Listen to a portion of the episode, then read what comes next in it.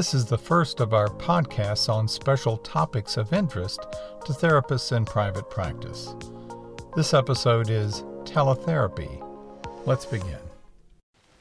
Hi, I'm Dr. Bill Whitehead, the CEO of Therapy Appointment. I'm here with Denise Hoyt, and we're going to talk about the topic of telehealth today, a topic that's become much more intriguing lately as many people have switched to telehealth in the wake of the COVID 19 crisis. Denise, why don't we start off by just saying what is telehealth? What's the definition? Well, it's really very simply the, pro- the process of providing therapy services via electronic means. Okay.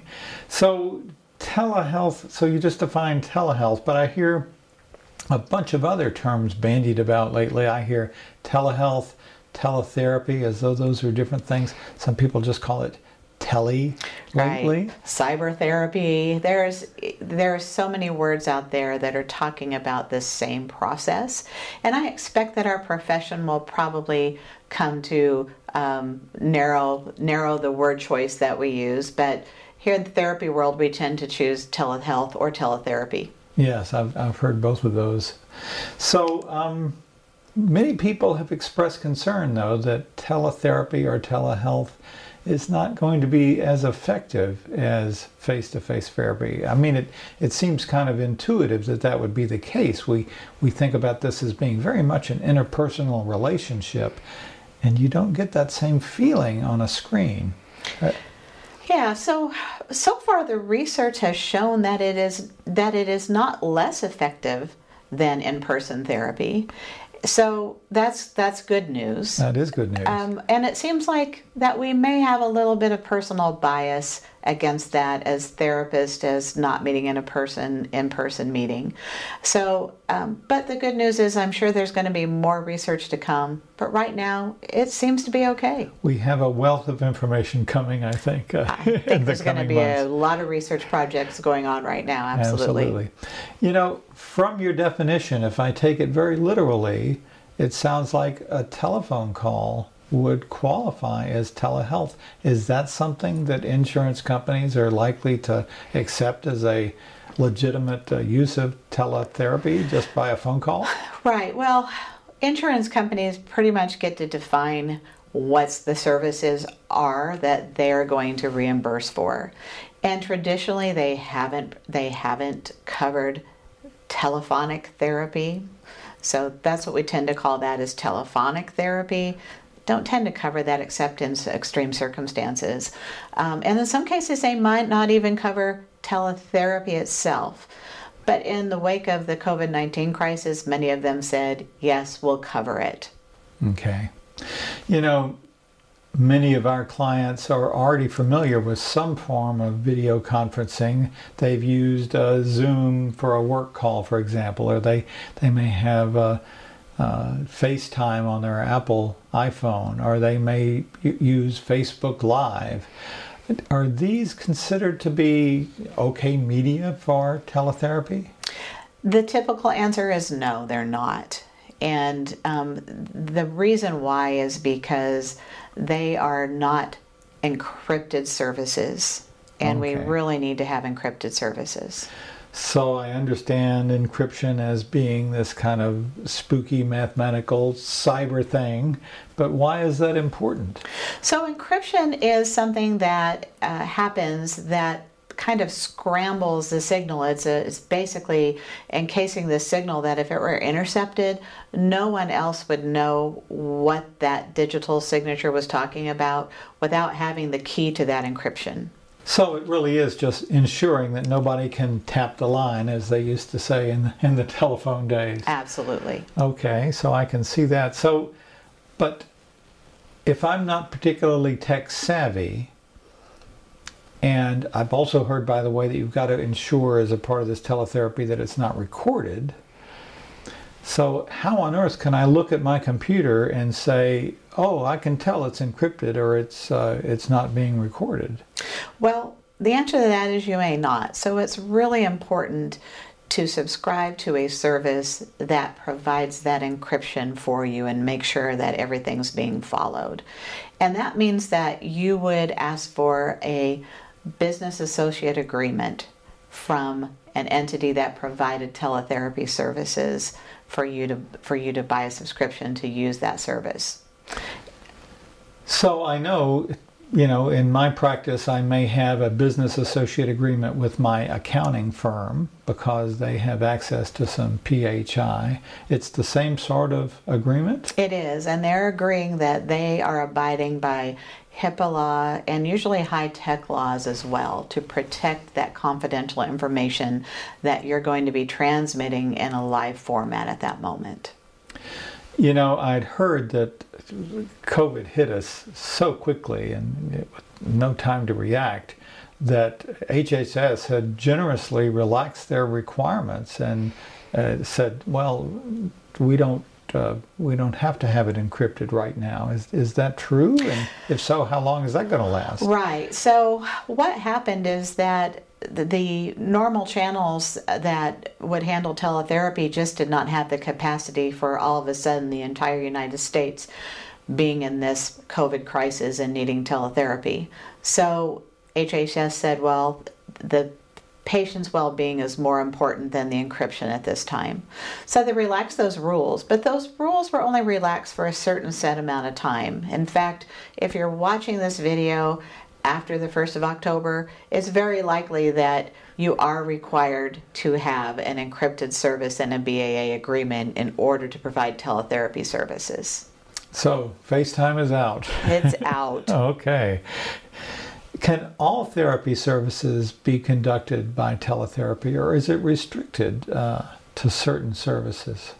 So, in some states, they may restrict some services from teletherapy, but the biggest um, catch here is that is the patient appropriate for these services?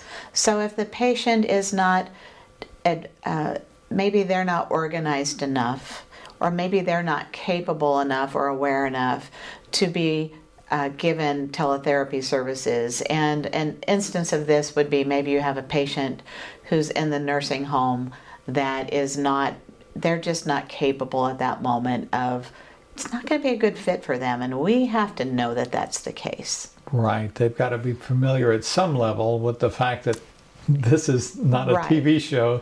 This is a live human being. So there the is some end. clinical judgment on our part for sure. I see.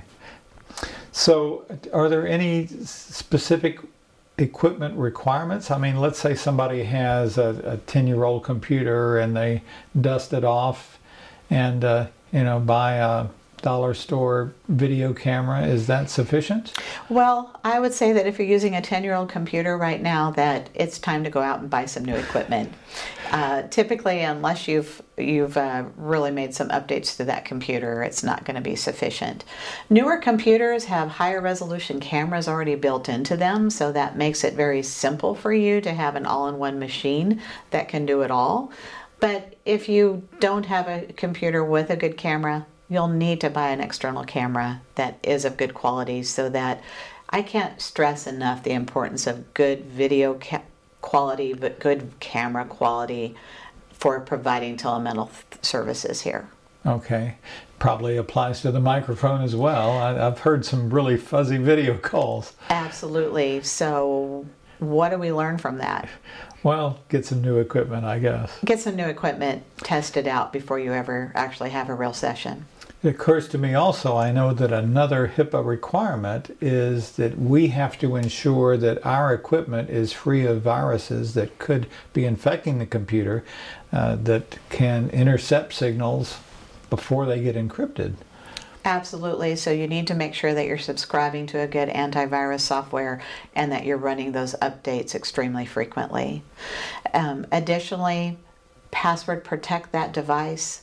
If for some reason you were to lose it, you need to make sure that no one else could get access to the subscriptions that you're using to provide care. Okay, that sounds like great advice.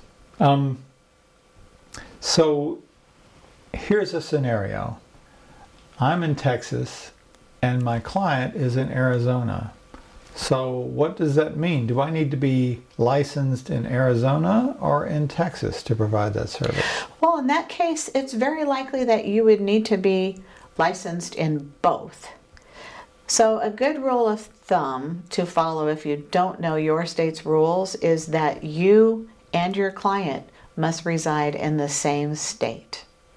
And it's very possible that even if your client is on vacation, that you can't provide teletherapy services at that time because they're not physically located in the state. So, states are kind of looking at these rules and laws right now and seeing if they need to be changed.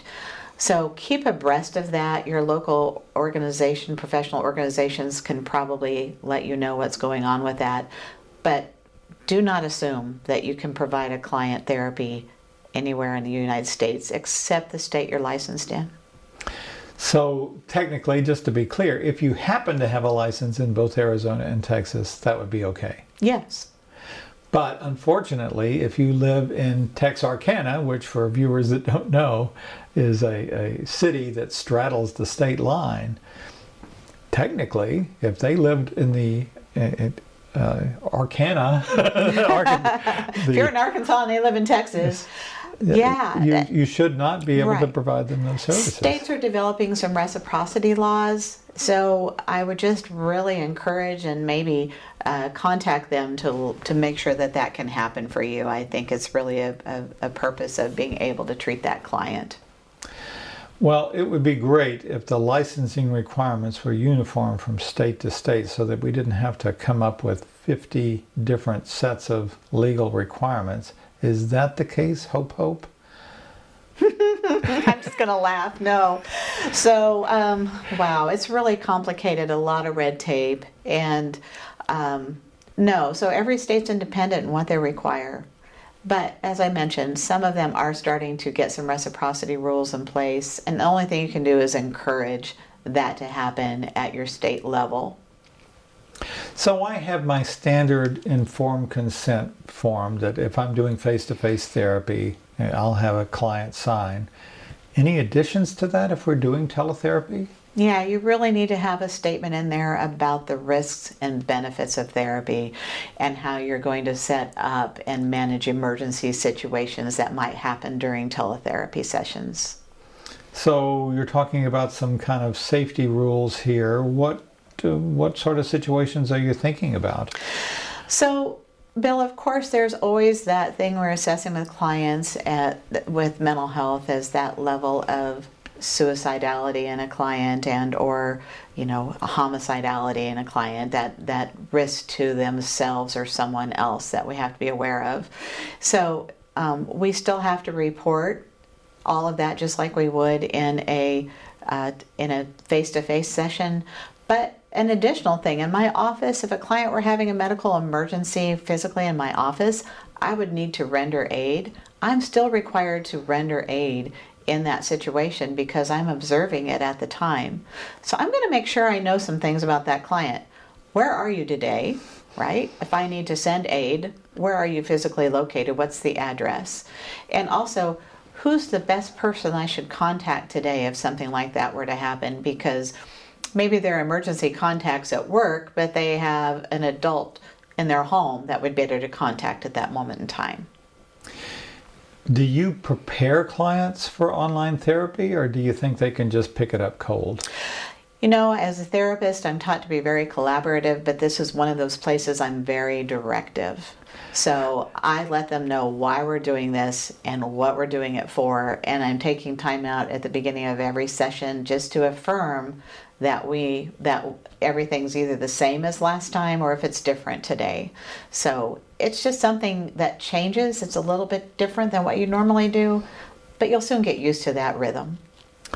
You know, I'm no expert in teletherapy, but I I have over the years learned a few things about photography and, and I have some advice about the kind of the practical part of lighting and framing and view angles if you're doing teletherapy. Absolutely, and I would ask you to share that with us today. well, I'll, I'll be happy to. Uh, lighting is number one. Uh, you know, if you have, uh, if you're here and you have a window with strong sunlight behind you, that backlight situation means that your camera is going to narrow down the aperture and it's going to look like you're in the witness protection program. Your face is going to be entirely black and uh, you won't be able to tell what kind of facial expressions your client has, and they won't have that sense of rapport with you. Ideally, the best source of light is to your side, uh, as we're doing here in the studio, that we have a light from the side that's lighting one side of my face more than the other. And we do that because it gives a certain 3D feeling to the video that isn't there if the light's straight at you or straight overhead. It looks much better uh, notice next time you see a news reporter, they use that trick in every shot. Yeah. A couple of other things. Uh, framing. Uh, you know, you can be far away from the computer or you can be right up against it. And there's pluses and minuses to uh, each of those situations. Obviously, up close, it's a little easier to gauge little nuances in expression, little little twitches of the eye. The bad news is that the closer you get, the more it becomes apparent that you are looking down here and the camera's up here, so it looks like you're not looking your client in the eye. That can be kind of unconsciously off putting and, and decrease this rapport. Um, so backing up a bit has two advantages. Uh, you know, some emotion is gauged from shoulders. You know, that's anxious, that's not. And having that head and shoulders look helps a little bit in terms of gauging your your uh, client's mood state. Um, backing it up even further so you get some hands in the picture as well can be helpful. And uh, you know, the further away you are, the less apparent it is that you're not looking directly in their eyes. Right. I think it's really important to have a little bit more of the the seated position that we're the client seeing, you know, my hands as well, and I'm going to direct the client to back up. I think that's just really important to be able to see that. There might be times I ask them to pull closer. Depends on how right. good a camera they have. I think, Bill, maybe in the future they're going to develop a screen that has a camera built in the background of it that's just going to track our eyes so that it makes it a really natural way of seeing clients. And if whoever develops that, I'll probably be first in line to buy. that's going to be great. And, and I bet it's not that far away. These things uh, seem to happen pretty quickly. One last thing about um, the video aspect of it is the video angle. You know, many people, when they use a laptop, they put it on their lap and they put it here. And if you're doing that, they're looking right up your nose. It's not your most attractive pose. Uh, so far better to have it at eye level. And uh, again, to have, um, as I look at the video monitor, I'm doing a terrible example of this. All you can see is my shoulders. you can't see my hands unless I put them up here. I think that it's really going to be worth in teletherapy to take time to practice and to take time to help your client learn because I want my client to have the best experience at that and I want to give them the best help. So I need to direct them to back away, hey, you've got a window in this corner of your room, let's move over there. And let's really think about how we Get can make this lighting, yes. a really good experience for both of us because I want it to be helpful. Well, thank you so much for all of this uh, information. By the way, uh, little plug for our own product, uh, therapy appointment. We have um, teletherapy services built in, and that's an advantage, isn't it? It is an advantage. One of the great advantages is when I schedule a patient, I just click a button and it, it automatically knows that this is set up for a teleservice this day, and the reminder goes to the patient, and all they need to do is click on that reminder and they log in and join me. So it makes it really simple. I don't have to do anything extra like sending out a different reminder that day from a different system. It's all encompassed in one. And of course, we've ensured that encrypted communication and all the other HIPAA requirements. Absolutely, it's a given. It's just going to be there, and we make sure it's right. All right. Well, thank you so much for giving this very valuable information to our audience today. Thanks for asking me. This podcast was brought to you by Therapy Appointment a practice management system designed especially for psychotherapists. Therapy Appointment provides online scheduling, billing, insurance, charting, appointment reminders, teletherapy, HIPAA compliant communication, and much more. Therapy Appointment. You provide the therapy, we provide the rest. More info at www.therapyappointment.com. If you have a suggestion for a future episode of this podcast, please email me at bill at therapyappointment.com. Thanks for listening. See you again next week.